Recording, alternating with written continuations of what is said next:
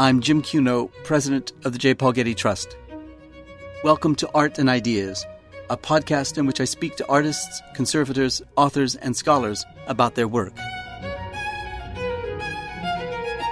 Manet for Zola represents the most individual, the most original of his time. And so he sees Manet as adding a new note to this unfolding epic of human creation. In this episode, I speak with Getty Museum paintings curator Scott Allen about the lives of artist Edouard Manet. Edouard Manet was the leading French painter of his day. His father was a high official in the French Ministry of Culture, and his mother, the daughter of a French diplomat.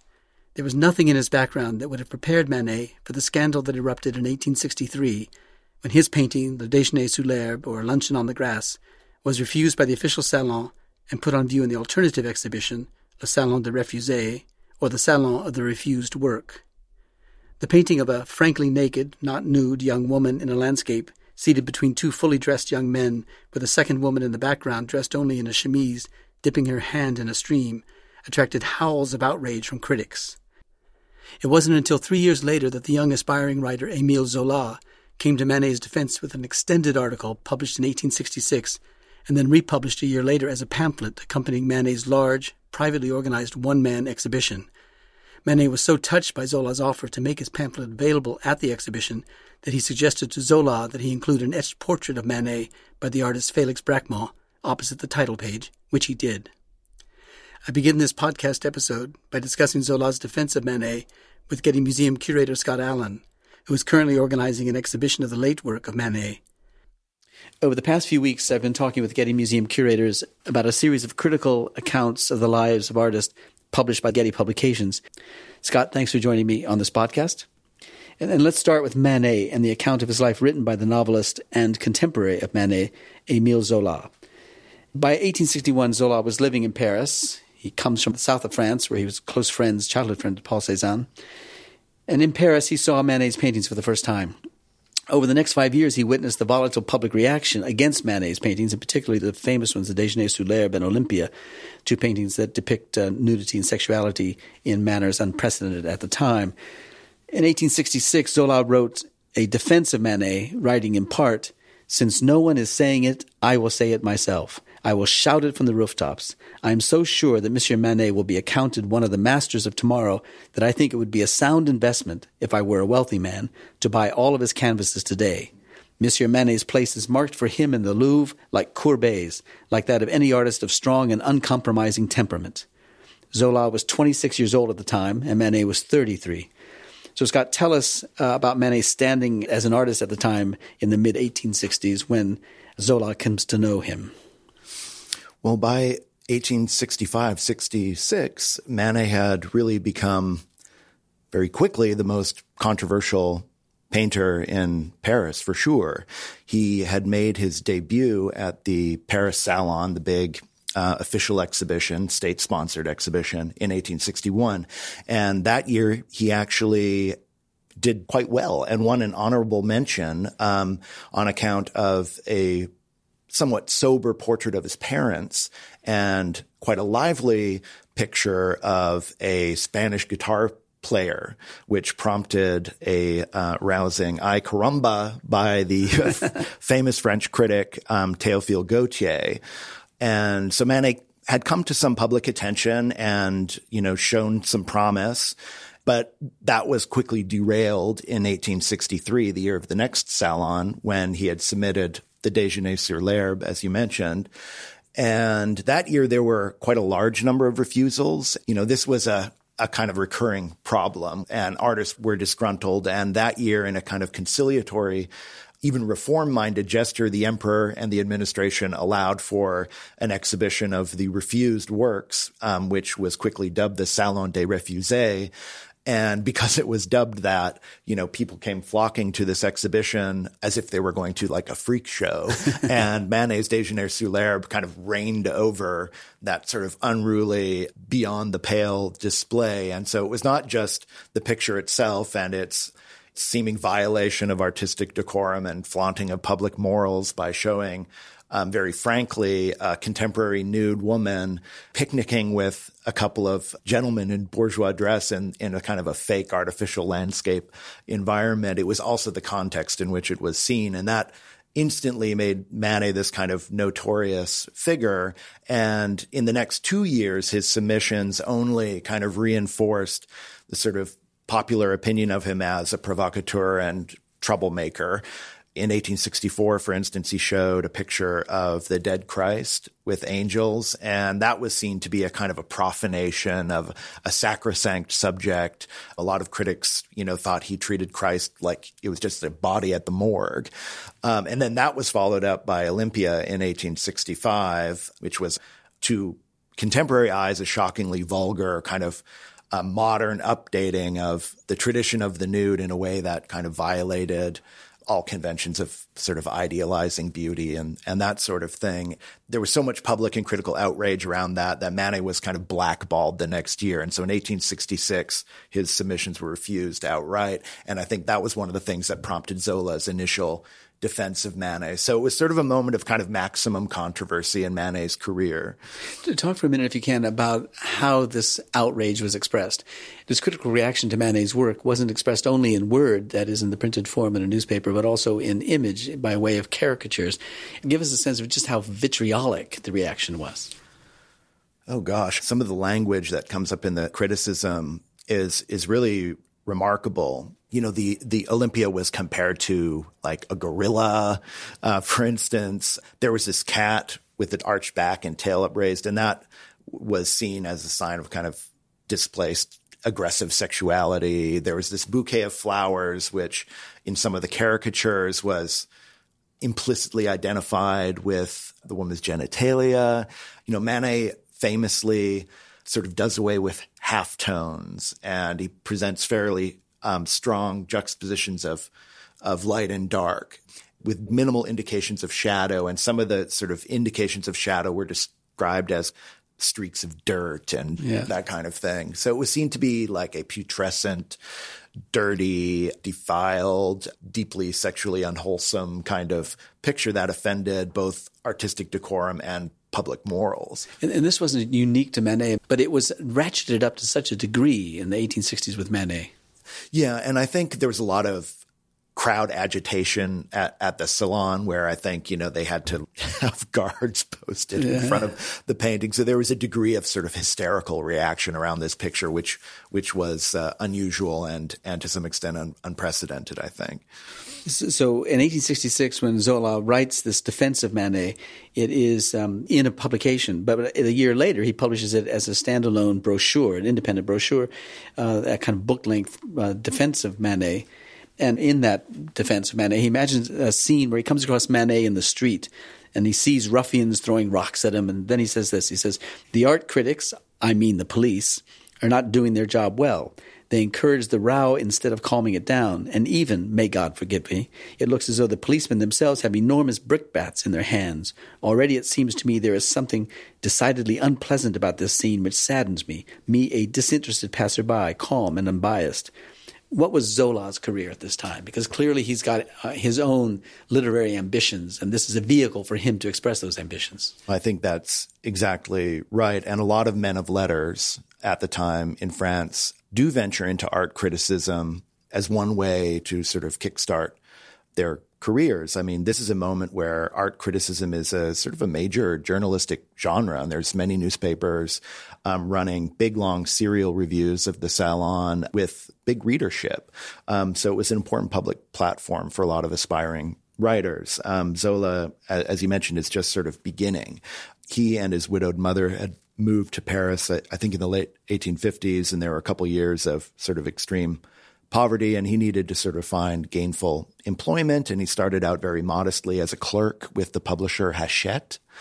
And as a kind of a sideline, he began freelancing as a, a journalist and working on fiction as well. And, you know, since his childhood, he had written poetry and, you know, and some literature. Um, so it wasn't a new thing for him. And in 1865, the year of Manet's Olympia, he published his first novel, which is a sort of slightly veiled semi autobiographical novel called The uh, Confession of Claude. I haven't read it, but apparently it was quite sordid and controversial and drew police attention. So I think, you know, he was coming into conflict with the authorities and, you know, sees Manet coming into conflict with the authorities. And so there's some affinity as this sort of more Republican minded, anti establishment, anti police state feeling there. And in 1867, the year of his his um, sort of reissue as a pamphlet of his essay on Manet, he publishes Thérèse Raquin, which is his first really big novel, super controversial, a very sordid tale of a couple that perpetuates a murder, and then it's the how the relationship just sort of disintegrates in the aftermath of the murder. It was a hugely scandalous tale, and um, so he's just kind of stepping out into the limelight as he's writing these articles on Manet. And to some extent, I think it's certainly disingenuous for him to pretend to be the calm, unbiased, neutral yeah. observer. He's really trying to capitalize on Manet's notoriety to, to launch himself to some extent. And it's interesting in the 1870s when he's well established as a novelist, he's not engaging in art criticism in the same way. Zola describes Manet as if he were writing his portrait of Manet. He says that Edouard Manet is of average height, more short than tall. His hair and beard are more chestnut. His eyes, which are narrow and deep set, are full of life and youthful fire. His mouth is characteristic thin and mobile and slightly mocking in the corners, the whole of his good looking, irregular, and intelligent features proclaim a character both subtle and courageous, and a disdain for stupidity and banality. And if we leave his face for his person, we find in Edouard Manet a man of extreme amiability and exquisite politeness, with a distinguished manner and a sympathetic appearance.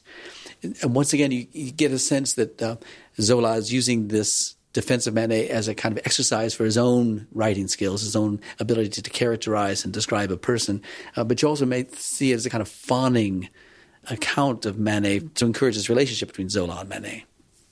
No, I think that's exactly right. And he's also, um, given the highly charged polemical context of the time with all of these critics painting Manet as some kind of flame throwing revolutionary, some kind of disheveled bohemian crackpot, some jokester, trickster who's kind of uh, staging these radical interventions in the salon, you know, by emphasizing his distinguished appearance, um, his sort of bourgeois background, um, his sartorial elegance, his intelligence. Um, it's a counter portrait of Manet, given what's been circulating in the press at the time. When writing about Manet at this time, Zola seems, I think, to use the opportunity to give his views on modern art as such. He, he says at one time, Here then is what I believe concerning art. And then he goes on to talk about it. Did, did Zola see his defense of Manet, do you think, as a kind of treatise on modern art? As something that would distinguish Zola himself as a writer on art from the predecessors like Baudelaire that would precede him? Is, is Zola making a case for his own art criticism? I think absolutely 100% he's doing that and and certainly distinguishing himself from forerunners like Baudelaire. In a lot of ways, we learn more about Zola's ideas of modern art and you know what he would call naturalism and and about Zola himself and his sensibilities than we do about Manet in many respects in this text, which is why it's so interesting. Maybe I should just lay out some of these basic ideas that he propounds in this text. Um, he he talks quite a bit about beauty, and he kind of sets up as a straw man an academic notion of ideal beauty, uh, the standard for which is the sculptural tradition of ancient Greece and Rome, and he lambasts this notion that art of the present needs to subordinate itself to this standard, this absolute ideal rooted in the ancient past. So he caricatures a kind of classicist notion of art. And in opposition to that, he sees art as a rich, progressive unfolding. Um, he calls it an epic of human creation. And the standard that he posits, as opposed to some ideal beauty, is nature, external reality, and the variable is the diversity of human beings, creative human beings. And So it's the proliferating individual viewpoints that he celebrates. And so it's this notion of, of extreme diversity. Um, it's a very relativist kind of notion of beauty and, and art. And Manet for Zola represents the most individual, the most original of his time. And so he sees Manet as adding a new note to this unfolding epic of human creation. And so it's a theory of kind of originality and individual, artistic individuality that he is um, propounding. And the story he tells about Manet is really a series of disavowals of Manet kind of moving past the influence of his first teacher, Thomas Couture, of moving past the influence of older schools of European painting, Spanish art in particular, he mentions, and just kind of excluding all alien influence and arriving at this notion of this pure nugget of Manet's personality, unhindered by any outside influences. And, you know, he creates this scenario of like, it's this artistic intelligence, this original temperament in the face of nature. And that's the scenario that matters. You know, the artist and really the eye of the artist and really like the physiology of the eye. Like this is a very biological thing for Zola. It's the, the flesh and blood of the artist, his sort of bodily constitution directly affecting how he sees the world and the visual facts he confronts and processes those and translates them into, into patches of color and painting. Um, so it's in the end a very empirical, kind of a radically empirical notion of art making where he says, unhindered by prejudice, education, previous culture. It's the artist and the eye of the artist receiving visual information and processing it. And the end result is this kind of, you know, kind of amazing formalist statement of painting as a sort of an array of colors, patches of color, and Manet's art being all about the relationships of tone and and value and these patches of color. So it's it's it's really fascinating, and this had a big impact on the modernist notions of Manet's art, where you know the subject matter didn't mean anything. It wasn't important. He just treated everything like a still life, an arrangement of, of shapes and colors. Um, and then scholarship since that moment has really been about reinscribing Manet's art into all the things that you know Zola excludes, and so we're still kind of dealing with that legacy of Zola and the scholarship on Manet today, where it's like, well, his dialogue with the art in the museum is actually really important. you can't just like shunt that to the side. We do have letters between Baudelaire and Manet, that is both from Baudelaire, who was an earlier friend of Manet's, and from Manet, one to the other. And in a letter to Baudelaire from Manet in 1863, Manet writes, I would really like to have you here, my dear Baudelaire. They are raining insults on me. I've never been led such a dance. To which Baudelaire now, this is the interesting thing, because you can't imagine Zola writing something like this. Baudelaire uh, responds, So once again, I'm obliged to speak to you about yourself. I must do my best to demonstrate to you your own value. What you ask for is truly stupid. People are making fun of you. Pleasantries set you on edge. No one does you justice, etc., etc. Do you think you are the first to be placed in this position? Uh, this kind of sense of poking fun, pushing man away, thing, you're just too sensitive. This kind of frankness that the older Baudelaire, longer the friend of Manet than Zola, you wouldn't find that in Zola's writing. Well, and Baudelaire was, you know, raked over the coals in a true legal sense when he published uh, Fleurs du Mal. Like, like he faced real like legal censorship and got into real trouble in a way that Manet never did with his paintings. So Baudelaire was like, okay, you know, I've done don't, it before. Don't exaggerate. You know, I've seen a lot worse. So is, is, it fair to see that Manet's work is evolving uh, from one generation, as it were, to the next. That is f- from Baudelaire to Zola, so that mm. Baudelaire was a champion of those early dark paintings, the Spanish paintings, and then uh, Zola is a, a, champion of the later paintings of the later '60s and into the '70s. Well, this is a tricky question. I mean, art historians always wish that Baudelaire actually, you know, devoted some art criticism to Manet, but there was a bit of a, a generational mismatch there. Most of Baudelaire's art criticism was sort of written in the 40s, probably, and and the 50s. Yeah. Um, and his famous essay, "The Painter of Modern Life," I can't remember when it first appeared. It was eventually kind of reissued in 1863, but it had been written a little bit earlier. So, so Manet was really just beginning when Baudelaire was kind of at the end of his career as a critic, and Baudelaire is most famous for his championing of Delacroix. So there's that romantic aspect. And then art historians also, you know, wish that Baudelaire had devoted the painter of modern life to Manet as opposed to the minor illustrator Constantin Guys. But Manet loved Constantin Guys, collected him, and I think in a lot of ways aspired to that moniker of the painter of modern life over the course of his career. And so Baudelaire, you know, Baudelaire dies in 1867.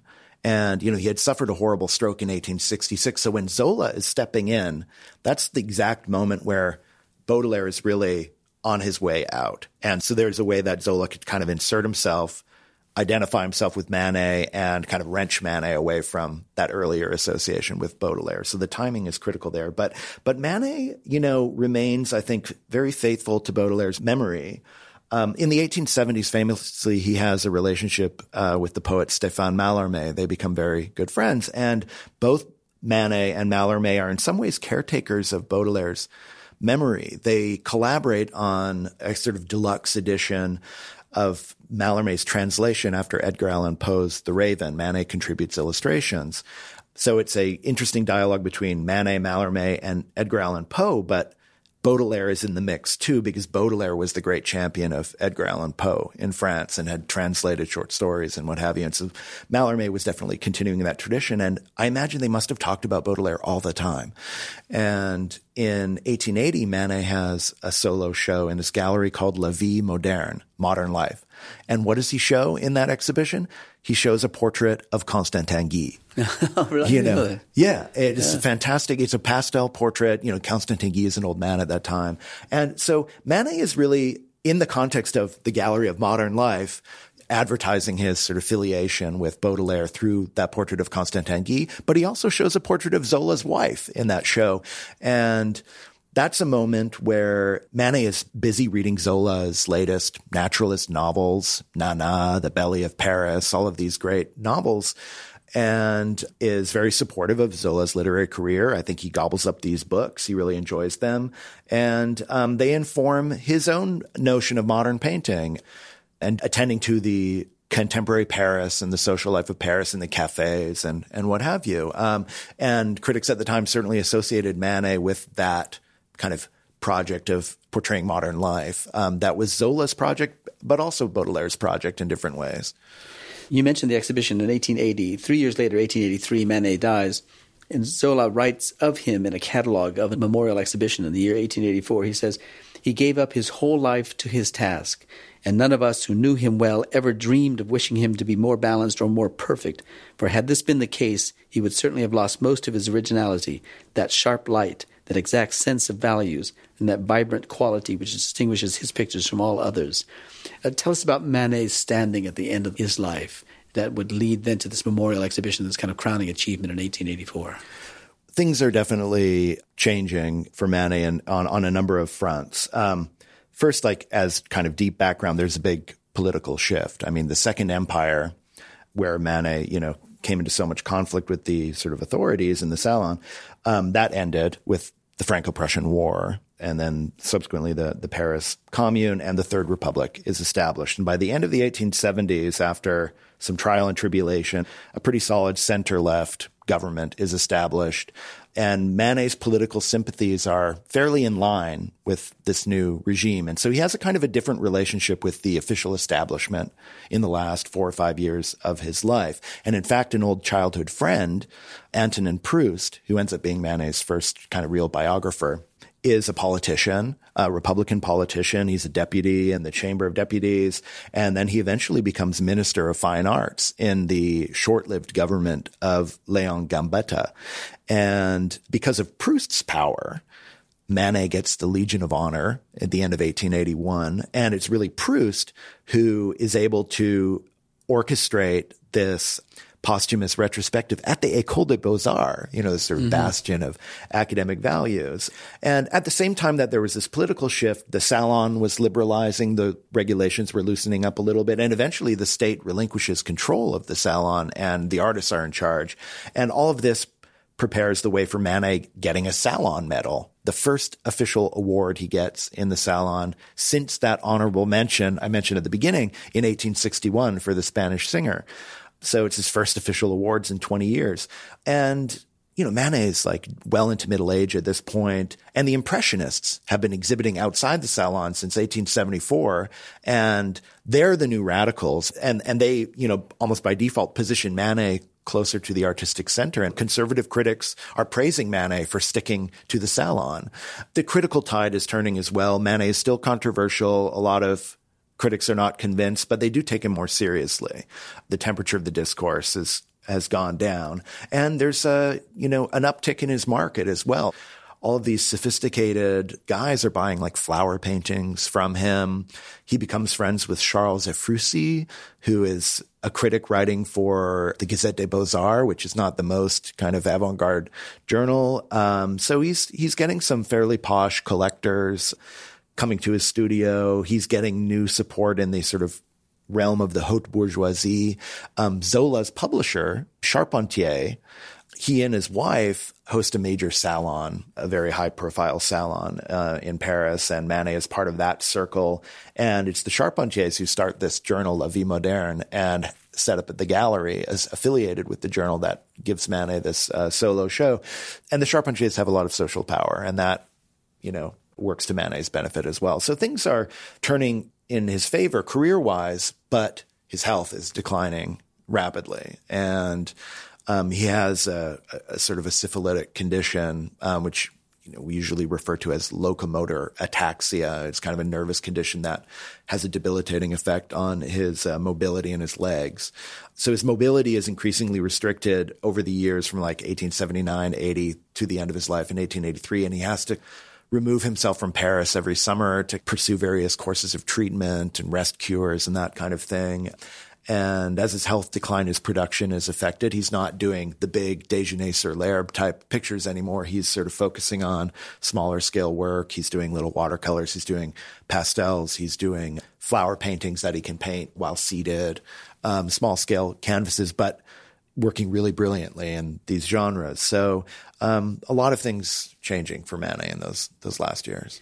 Well, I want to thank you for the time you've given us today, Scott, to, to go through these uh, accounts and to help us understand their role they play in telling us about and elevating the stature of uh, the works of Manet. Well, thank you, Jim. It's a pleasure.